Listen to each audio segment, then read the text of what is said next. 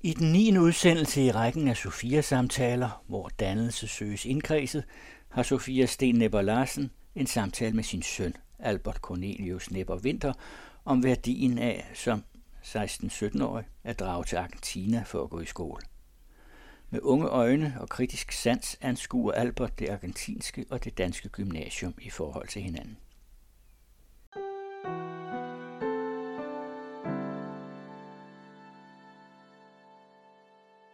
Så sidder vi her i en stor grå sofa i Esbergære, og øh, nu skal vi snakke sammen. Min søn Albert, Cornelius Snepper Vinter, 19,5 år, går i 3.G på Esbergære Gymnasium, og jeg, faren. Det skal ikke være privat. Det skal handle om skolesystemer. Nu, Albert, har du jo gået i mange forskellige skoler i Danmark, og så har du gået et år i skole i Argentina. Hvad vil du sige er den store forskel på at gå i skole i Argentina og i Danmark? Så jeg kan starte med først og fremmest at sige, at det er min stemme, det her, og det er mig, der er Albert Stensøn, fordi jeg præsenterer mig selv. Og den er, så vil jeg svare på spørgsmålet. Vi kan lige starte med lige at gennemgå måske mit, mit lille skoleforløb først. Jeg har gået på skole i forskellige skoler i Esbjerg, og så boet et halvt år på Christiansø og gået på skole der. Og så har jeg været med mine forældre ude og få hjemmeundervisning på cykel, og har også gået på lille skole i Helsingør. Der var sådan en rejsende lille skole, hvor vi blandt andet var i Afrika og lavede rigtig mange kan vi sige, projekter på egen hånd. Derefter, da jeg var færdig, faktisk med 10. klasse, fordi jeg rykkede en klasse op, og så tog jeg også 10. Det er lidt noget råd, det kommer vi sikkert tilbage til. Der tog jeg et år til Argentina for at studere der. Og der blev man mødt af det, man nok ville kalde den, den lidt mere sorte skole, uden decideret afstraffelse. Altså ikke sådan, vi må slå, men, men vi skulle ud og øh, synge for fladet hver morgen. Og alt foregik i hånden, og det der så ikke foregik i hånden, det var helt innovativt, eller noget, der skulle foregå på computer. Men, men prøver var som sådan i hånden. Ja, den, den, den store forskel var det her med, at der ikke var plads, i hvert fald ikke inkorporeret i undervisningen til, at eleverne var selvtænkende. Det har vi snakket rigtig meget om, min far og jeg. så jeg blev mødt. altså, det var et kæmpe chok for mig, at komme ned, og man så bare skulle skrive af, hvad læreren siger og gør. Altså, fuldstændig. Så en test, for eksempel, det var, at man skulle fuldstændig memorere, hvad der stod på et papir, og så fjernede man papiret, og så skulle man skrive det ned på papiret, hvad der altså var. Men man vidste, altså, kan man sige, det var ikke fordi, man reelt set havde lært det, det det der stod, at han havde været god til at fotokopiere ting i sin hjerne. Og så tænkte jeg, det var anderledes, fordi jeg, havde, jeg var kommet fra. I hvert fald den måde, man gør det på min familie og den lille skole, jeg havde gået på. Hvad jeg så har mødt på gymnasiet, har faktisk mindet mere om, om måske for nogle punkter lidt, har begyndt at tænke over lidt mere om, om det argentinske skolesystem der, men man også rigtig tit bare skal tale læreren efter munden, hvilket har været overraskende, fordi jeg kom fra et sted, hvor at, ja, i hvert fald på lille skolen, øh, det kan godt være, at det ikke er altid, fordi vi lavede så meget i, i timerne, men, men der var i hvert fald mulighed for innovation og selvtænkning, hvis man var en elev, der udnyttede det, og så muligheden i det, hvilket jeg nok har været mere end, end under mine øh, medstuderende. Så hvis du nu skulle øh, beskrive det som pædagogiske modeller, hvad vil du så sige? Altså, hvordan er øh, placeringen af læreren og stoffet og eleven i forhold til hinanden i for eksempel Lilleskolen, som du kender fra, øh, fra Helsingør, og så i den argentinske skole, som du gik i, ved der Dolores tæt ved Coimbra, lige før bjergene dernede i, i, i midt. På, på Cordoba. Tæt, tæt ved Cordoba, ja. Ja, hvordan vil du beskrive altså egentlig det som pædagogiske modeller? Er det sådan et autoritetsforhold øh, i Argentina? Er ja, det... altså det er lidt et pseudo-autoritetsforhold, hvor man har et forhold til læreren, for det skal man have, men måske ikke fordi man reelt set har respekteret læreren ekstremt meget. Det er nok mere, fordi det er inkorporeret i kulturen. Altså man rejser sig op, når læreren kom ind. Men samtidig lå folk også og sov i timen. Altså vidderligt. De kom ind, og så lagde de sig ned for at sove, mens de læreren snakkede. Og det var ligesom okay, og det var, det var fair nok. Og der var nogle lærere, der var rigtig autoritære, og der var andre, der også synes, det var fedt, og ville gerne ville lave noget nyt, og så troede på, at det godt kunne lade sig gøre. Og så var der andre, der var meget påvirket af nogle meget subjektive personlige holdninger om ting. Ja, din altså meget styret af religion eller politik, og din, også undervisning. Din samfundsfagslærer kunne, har du fortalt øh, noget om hendes forhold til abort og til politik på det område. Kan du fortælle lidt om det? Ja, altså det, det skægge er, at de ting, jeg rigtig meget... Nu, nu er du jo min far, så der er selvfølgelig nogle personlige ting, jeg har snakket med dig om fra mit udviklingsophold. Og det skægge ved det ophold er, at det er lidt to del i at for sig, at der er det første halve år, hvor jeg går i det, der svarer til 2G dernede det sidste halve eller 2G, der er rigtig sådan antropologisk arbejde, og lægger et mærke til alting, fordi jeg forstår ikke sproget. Det tror jeg også, man snakker om inden for sociologien, at man kan være udefra og indenfra i sin forskning. Der er meget udefra, jeg lægger ligesom mærke til det hele, og der deler jeg rigtig meget med dig. Men øh, så det sidste halve år, som er det, jeg nu husker bedst, der bliver jeg en fuldstændig del af kulturen, og bliver nok meget mere ligesom de andre. mange af mine tanker, som vi nok kommer til at have, kommer nok til at handle om derfra, hvor jeg har snakket som en udefra. I hvert fald det er det, du har spørgsmål til, fordi det jeg har fortalt mest om. Men det er også rigtig spændende at undersøge det indefra. I forhold til det med min samfundsfagslærer, det var udefra. Det var helt i starten, hvor vi havde noget, øh, ja, noget, ja, noget politisk, øh, nogle, nogle timer politisk videnskab, tror jeg det hed. Der, øh, der ville hun ikke snakke med mig, fordi at jeg, var noget med, jeg havde noget med USA at gøre. Jeg var fremmed, og det gik ikke, og de, de andre skulle holde afstand for mig. Jeg var ikke så spændende i virkeligheden. Og, og det, men, men igen, det har også været på et niveau, der var meget lavt spændt for mig, så jeg har ikke helt opfattet, hvad der foregik, men det var sådan, jeg forstod situationen. Hvor det var meget nemmere for mig ligesom at forstå det der at give 3G dernede. I, altså, det er bare det sidste halve år. Øh, når man nu går i en argentinsk skole, rækker skolen så ind i ens liv uden for skolen? Altså er det sådan, at man sidder derhjemme og laver masser af lektier, og man føler, at, at skolen ligesom koloniserer, man så må sige, ens fritids- og hverdagsliv, eller, eller er skolen bare hen i skolen, og sådan slut, når man går ud? Meget mindre, end det gør i Danmark. I Danmark er det altså nu her, jeg, lige inden det her interview, så havde jeg vildt travlt, fordi jeg skulle lave tusind skoleting, og jeg har jeg næsten ikke engang tid til at lave det her interview lige nu, fordi jeg har en aflevering og en til aflevering i morgen og en prøve, og jeg blev nødt til at få en prøve rykket i morgen, fordi at jeg også skulle have tid til det. Det er hele tiden, og jeg har lige kommet op, og jeg har været i skoletiden klokken 8 i morges, og det er konstant skole i Danmark. I Argentina, der møder man ind klokken 20 minutter over 7, og så hejser man flad, og så kommer man hjem klokken 12, så spiser man frokost, og så enten kommer man igen til at have undervisning. Det var to gange om ugen, hvor vi havde undervisning efter fra klokken 2 til klokken 6, ellers gør man ikke det. Og så nogle dage, der skulle vi også op og have, have sport. Men så går man bare ud og spiller sport. Det er det med skolen. Til gengæld er der helt det sociale liv hænger rigtig meget sammen med skolerne. Og det er meget vigtigt, hvad for en skole du går på i forhold til det sociale liv, for de havde sådan nogle klassearrangeringer i byen i forhold til, hvad for en skole du gik på. Og der gik jeg helt klart på den fattige skole i byen. Jeg gik på den offentlige fattige skole, hvilket jeg er vildt glad for. Der mødte jeg alle mulige forskellige typer mennesker. Men det var lidt sjovt. Det betød meget dernede. Vil det sige, at eleverne på sin vis har større selvbestemmelse over deres ungdoms- og fritidsliv, end man har i Danmark? Meget mere, ja. Men det, altså, det er også lagt op på, ja selvfølgelig, at man også er en skoleelev, øh, elev. Men mange af tingene er også noget, eleverne selv, eller ungene selv finder på at lave i byen. Også meget på kryds og tværs af, af skoler. Der var rigtig mange skoler i min by. Nu har jeg selvfølgelig også erfaring med at bo i Vizela Lotte, lige præcis. Som er en by på øh, 50.000 mennesker, som ligger ude i bjergene. Lige før man kommer på en bjergkæde, og på bagkanten af den bjergkæde ligger den næststørste by i Argentina. Men det er alligevel tre timer væk fra den, den næststørste by her, Cordoba. Og den er på grund af Argentinas ja, historie, med englænder særligt, og, og stor tilflytning ja, fra Europa. Rigtig mange europæere, der er til Argentina. Så er den bygget, lidt ligesom hvis du køber på amerikanske byer, meget grid-baseret. Centreret by, grid, hvor alt er i sådan nogle quadras, er i sådan nogle firkanter. Og der bor man. Og det vil sige, der ligger øh, jo 10 skoler, øh, der er 1000, 2.000 øh, unge inden for øh, et radius på 2,5 km. 3 km. Det er der jo ikke i Danmark på samme måde. Der prøver vi mere sådan nogle, i hvert fald jeg gør, jeg var i sådan en soveby, hvor man cykler op i skolen, og så tager man hjem. Og så den her skole hendes liv, men der foregår egentlig ikke så meget socialt ude for skolen, og i Argentina var det helt anderledes. Der var der sådan små pladser over det hele, hvor folk mødtes hele tiden, og mødtes og drak mate, for eksempel en argentin kulturdrink, eller lige der kom, der er jeg ked af, at jeg ikke, jeg ikke var den, altså forskellen med at være indre eller ydre i sin forskning, det var det jo ikke forskning, det var det nok alligevel lidt, men jeg ville jo også gerne bare være ung og have det sjovt og fest, og det var jo ikke kun være antropolog hele tiden. Det blev man jo også sindssygt Der var holdt de noget, der hed Semana Estudiantil, hvilket betyder øh, ugen for de unge, eller for de studerende, hvor de afholdt, hvor skolerne i byen skulle dyste mod hinanden. Og det hang så sammen med noget religiøst også, men det var ikke meget vigtigt, det var ikke særlig vigtigt. Det var alle de religiøse skoler, der var med egentlig i udgangspunktet.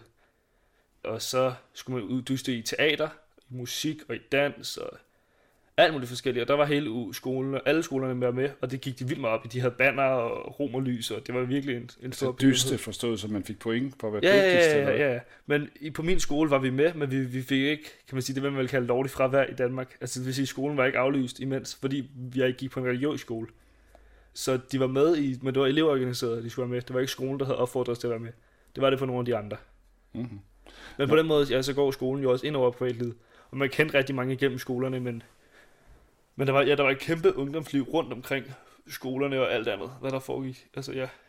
Når man nu øh, tænker tilbage på sådan noget øh, dansk øh, skolehistorie og ungdomskultur og sådan noget, så var der jo kæmpe protest mod den sorte skole. Begyndte i 60'erne og 70'erne, man lavede rigtig meget om, og man fik åbenplanskoler og projektarbejde og ved ikke hvad.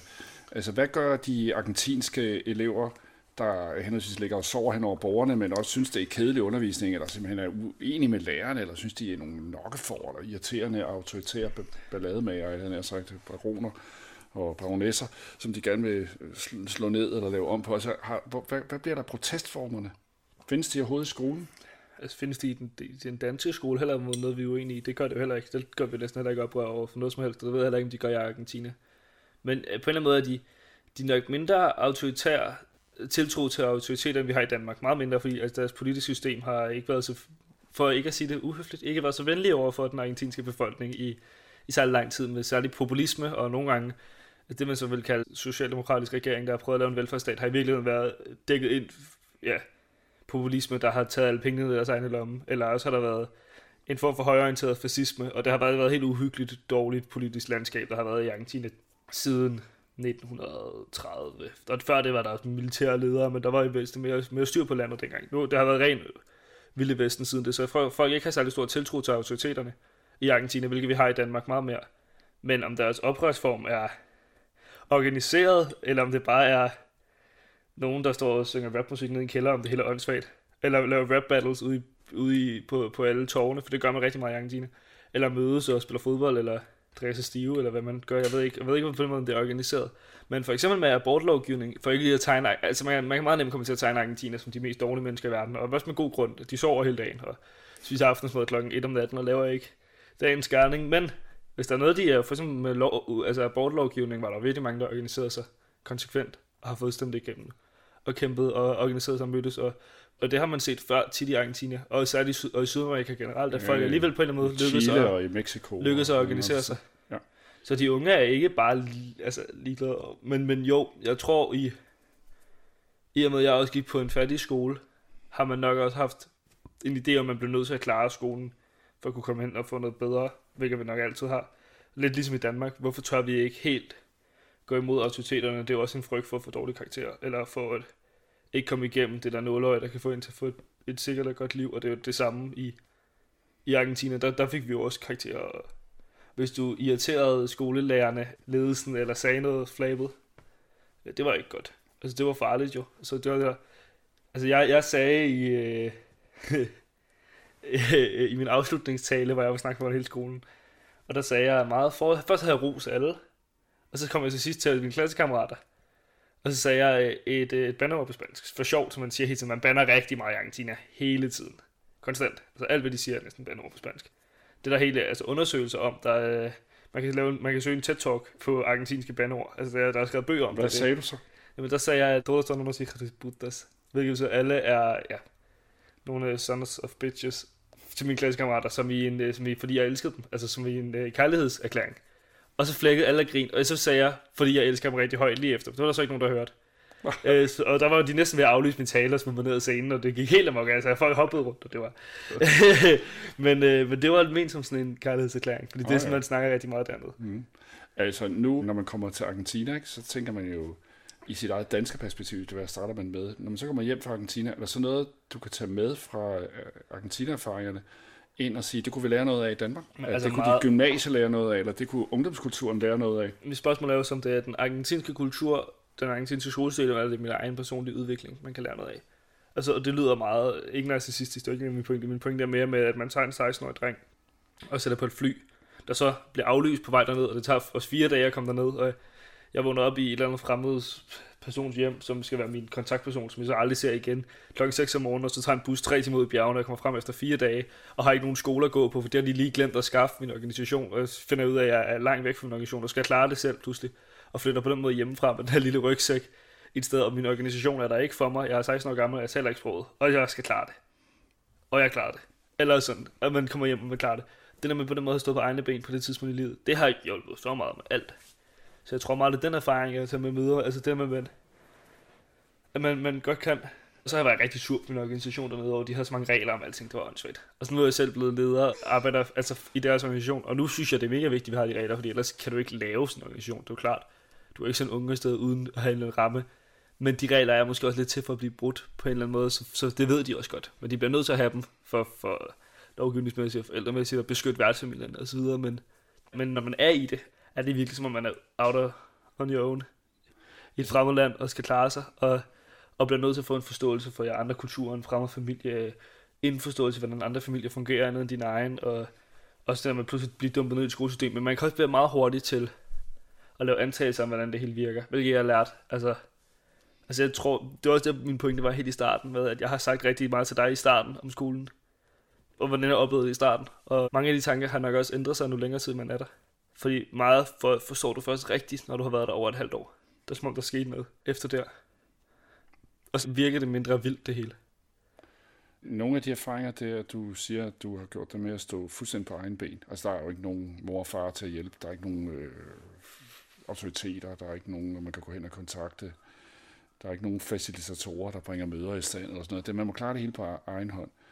Vil du egentlig sige, at det danske gymnasium, det er sådan en karakter i dag, at man slet ikke kommer ud i nogle lignende prøvelser? Altså, der er lige så myndiggørende, som det er faktisk at stå som Det kommer på, om det er livssituationer, eller om det er at skrive opgavesituationer. Altså, jeg har jo ikke produceret lige så meget i situationstegn øh, viden i Argentina, i noget, jeg brækker videre. Jeg laver jo sindssygt meget i, i den danske skole, og det, det er jo helt ekstremt, hvor meget vi laver. Hele tiden. Altså på den måde skal jeg blive nødt til at finde ud af, hvordan jeg organiserer min tid til at få de ting.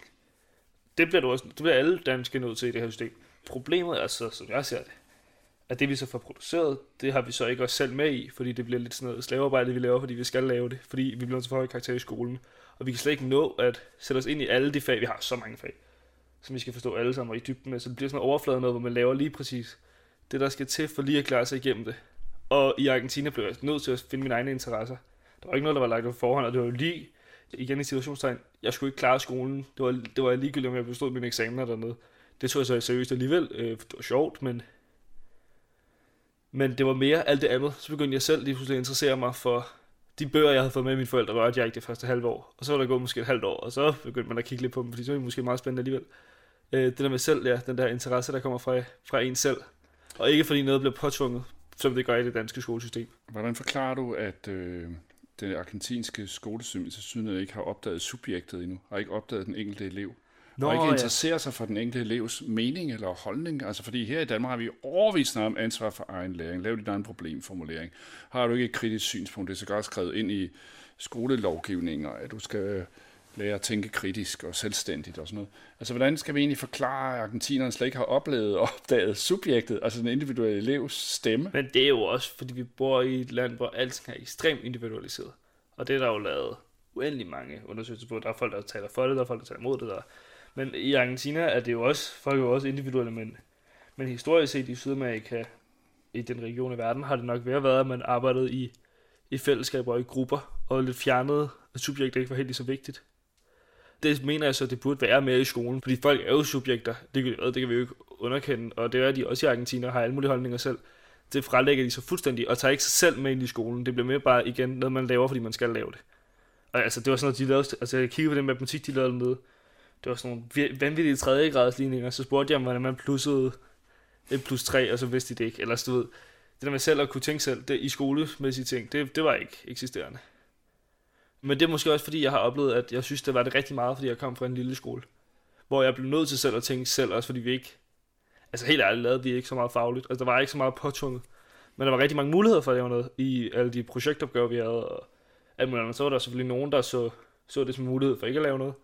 Hvad er pointen med at lave noget? Altså hvis vi ikke skal lave en aflevering i det, som betyder noget, hvis vi ikke får karakter i det, hvorfor skal vi så lave det på lille skolen? Og, og der lavede jeg, tror jeg bare, jeg synes mange ting, der var sjovt, for det gav mig stor frihed til at lave ting, jeg synes var spændende. Men i det argentinske system, der giver man jo også individuelle karakterer, ikke? Og, og det vil sige, hvis man giver individuelle karakterer, så må det være ud fra ens evne til at reproducere, hvad læreren har sagt. Jo, lige præcis. Og altså, ikke andet. Simpelthen ikke andet. andet. Var der ikke nogen lærer, for eksempel i men team, men team eller? handlede jo også om at reproducere, hvad læreren sagde. Det var derfor, det var okay at ligge og sove. Det var dit eget problem. Altså, du blev heller ikke bedømt på, hvad du lavede timerne. Du blev bedømt på, jo, i teater gjorde du. Vi havde teater, vi havde for eksempel teater. Vi så også Kaptajn Fantastisk i engelsk. Det var der en lærer, der synes, og det var alligevel ret vildt i forhold til det. Og det ligger jo altså op til at diskutere forskellige Ja, ja, ja, men der var så ikke nogen, der forstod, hvorfor vi skulle se den af de andre. Og vi så den, og så var det det. Men alligevel spændende, at der alligevel var en lærer der. Og vi havde også lærere, der var gerne ville lave om på det, i det der. Men der var andre lærere, der var, der var hammerne ligeglade. Fordi man må forestille sig, at nu er en, en øh, brændende engageret, fagligt øh, kompetent lærer øh, i Argentina, der brænder for litteratur eller historie eller samfundsfag, så man jo på en eller anden måde længes efter at høre øh, eleverne komme med en fortolkning af noget, man kaster på bordet. Oh, men, men hvis man ikke er overhovedet af det, man tænker, skolen er til for, eller tænker, at det ens rolle er, så kan man jo blive helt overrasket og blive væltet af. Jeg tror, det er meget overraskende, at jeg kom ind i det der for dem. Særligt en lærer, jeg havde, der hed Susan. Jeg var inde med at være min spansk underviser, også derhjemme. Jeg var kommet hjem hos hende. Hun havde sådan en religiøse figur på væggene, og vi blev vældig gode venner. Hun skriver stadig til mig nu. Og hun var helt forvirret over alt det, der jeg sagde. Jeg var helt, jeg var helt, jeg var helt mystisk for hende. Det var en alien, så Total var alien. landet. Jeg var også to meter høj og krøllet lyshår. Der er også folk, der er to meter høje i Argentina, men Argentina er ikke som taget ud af sådan en typisk uh, latinamerikaner film, fordi der er så mange immigranter, og så mange med russisk og tysk baggrund og alt muligt andet. Så Argentina på den måde er mange ting. Men ja, jeg, jo, det var helt sikkert overrasket for hende, at jeg kom ind der og spurgte om ting, og der var nogle af der, det var fedt, og der andre, der var pissiterende. Og der var også bare nogle, der tog alting som er humor, i, fordi, fordi det altid har været så... Der er mange ting, der har været ned ad bakke i Argentina, så der er en rigtig stor grad af humor overfor alt. Altså man bare griner det hele. Det er nok også, fordi de bruger så mange bandeord, fordi så, så laver vi lidt sjov med det hele. For ikke at få det hele til at virke så seriøst. Og i Danmark, så, så har vi jo også et, ja, et, i hvert fald vi tror på, at vi har et system, der virker politisk og øh, med vores økonomiske system, vores, vores velfærdsstat og sådan noget. Det, det har de givet op på i Argentina. Der, der er det en stor, vi laver joke med myndighederne. Vi ved godt, det hele er korrupt, og vi kan ikke lide vores eget land. Men hvis vi kommer ud af Argentina, så elsker vi der er sådan nogle jokes med Argentina, der, der når de er der, når de er hjemme, så hader de alt. Men når de så kommer ud af landet, så har de kun argentinske flag, og snakker kun om Argentina, og, kun, og det er lidt sandt stadigvæk. Men øh, nu kommer det til at handle om Argentina. Jamen, øh, når, øh, altså, fra din rolle, der er en, der har prøvet så mange forskellige skoler, både lille skoler og folkeskoler, og skoler på Christiansø, og gymnasier og Argentina-skoler. Vil du så kunne generalisere din egen historie på den måde, og give nogle, give nogle råd, altså på den måde, at du for eksempel kunne sige, at det er sundt for mange mennesker i 15-16 års alderen at tage ud og studere og se verden, og det er jo en helt anden familie et års tid, og det er simpelthen moden, eller det er dannen, eller hvad for nogle begreber, du må øh, have lyst til at bruge. Det mener jeg ganske vist. Men jeg tror også, jeg ser det dannende i skolen, også som noget, man selv er, er klar til at reflektere over de ting, der sker rundt omkring en, og forholde sig til dem, og ikke bare lade det passere. Altså, fordi man kan meget hurtigt, i hvert fald hvis man kun er i det danske skolesystem hele tiden, selvom man får høje karakterer og laver sine lektier og gør det. Men hvis der ikke selv, hvis det ikke går op for en, hvis man ikke ligesom ser sin egen rolle i at sige, okay, nu er jeg interesseret i at lære matematik. Det er vigtigt at lære matematik, fordi at det, er rigtig, det er nogle gode værktøjer at have, når jeg skal lave dit og dat. Men jeg har også mig selv og min egen rolle med i det, og hvem jeg er, min egen identitet, og ja, ja, de ting, der sker rundt omkring en. Og jeg skal op i, at jeg skal også have tid til at spille håndbold, eller have venner rundt om, eller spille musik, eller ikke bare være en, der kun går i skole, fordi det skal jeg, fordi det er nogen, der har bedt mig om.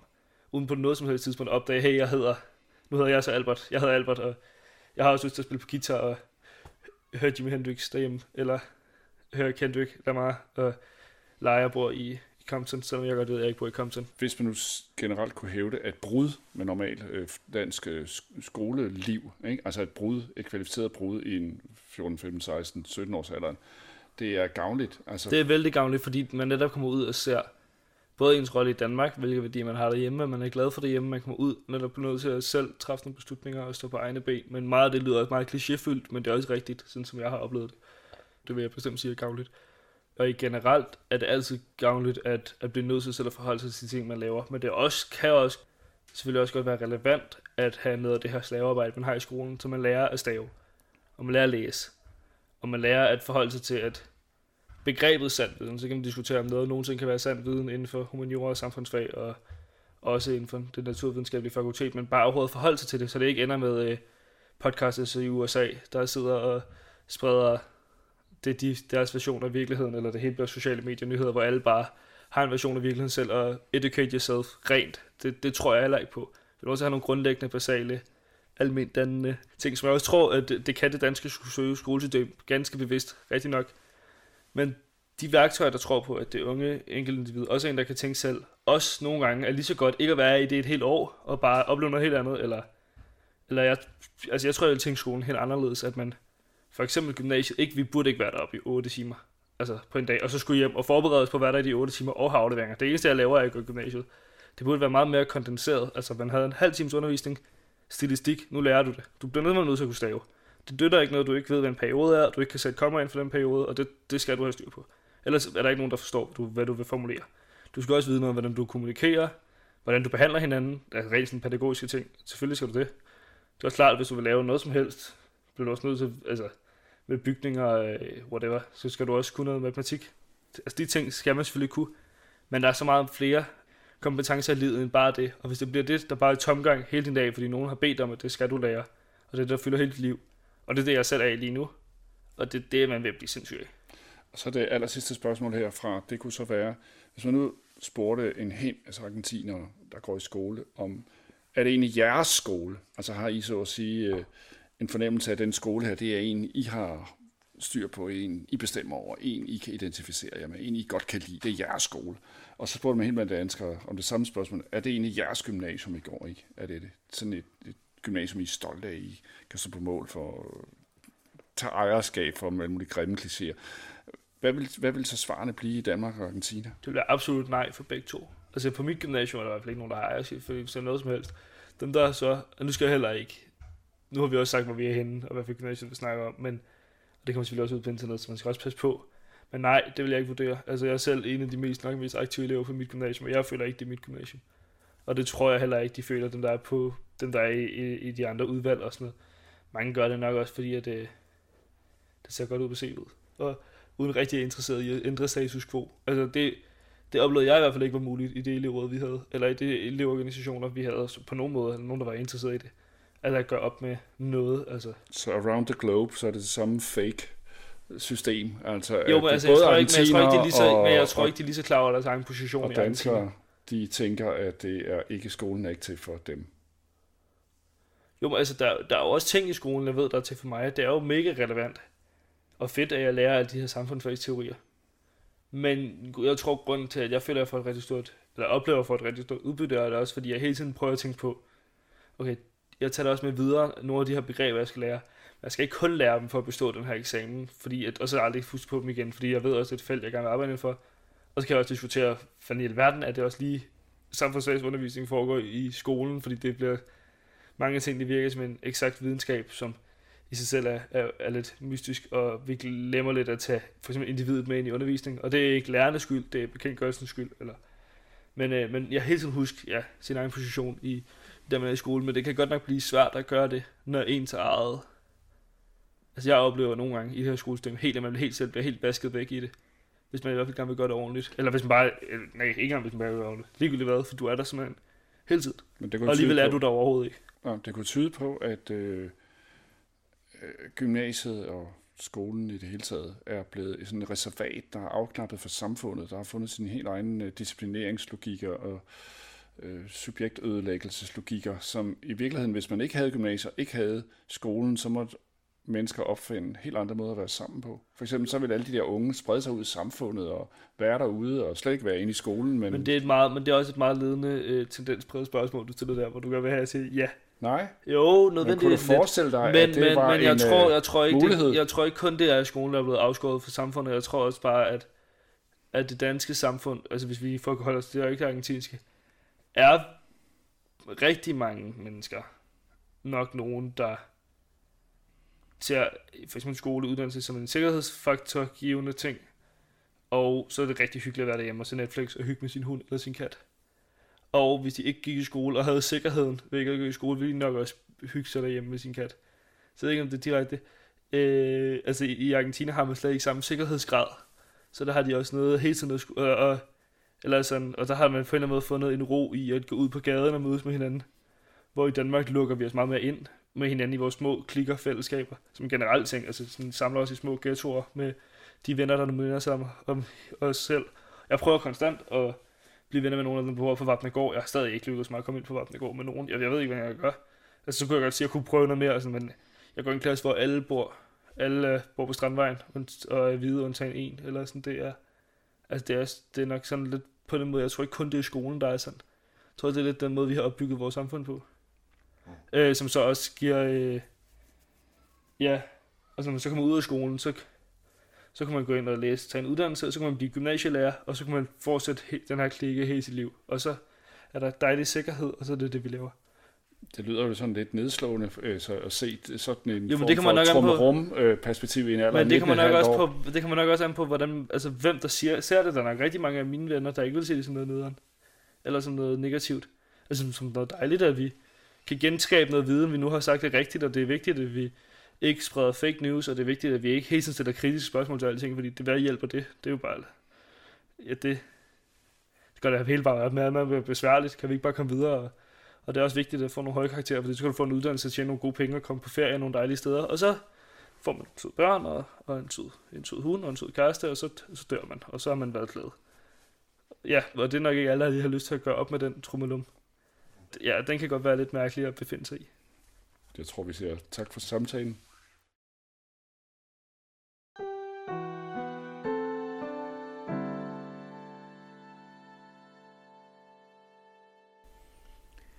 I hørte her Sten Nepper Larsen fra Sofia i samtale med sin søn Albert Cornelius Nepper Winter om at opleve skolen i Argentina indefra og holde oplevelsen op imod indtrykkene af det danske gymnasium.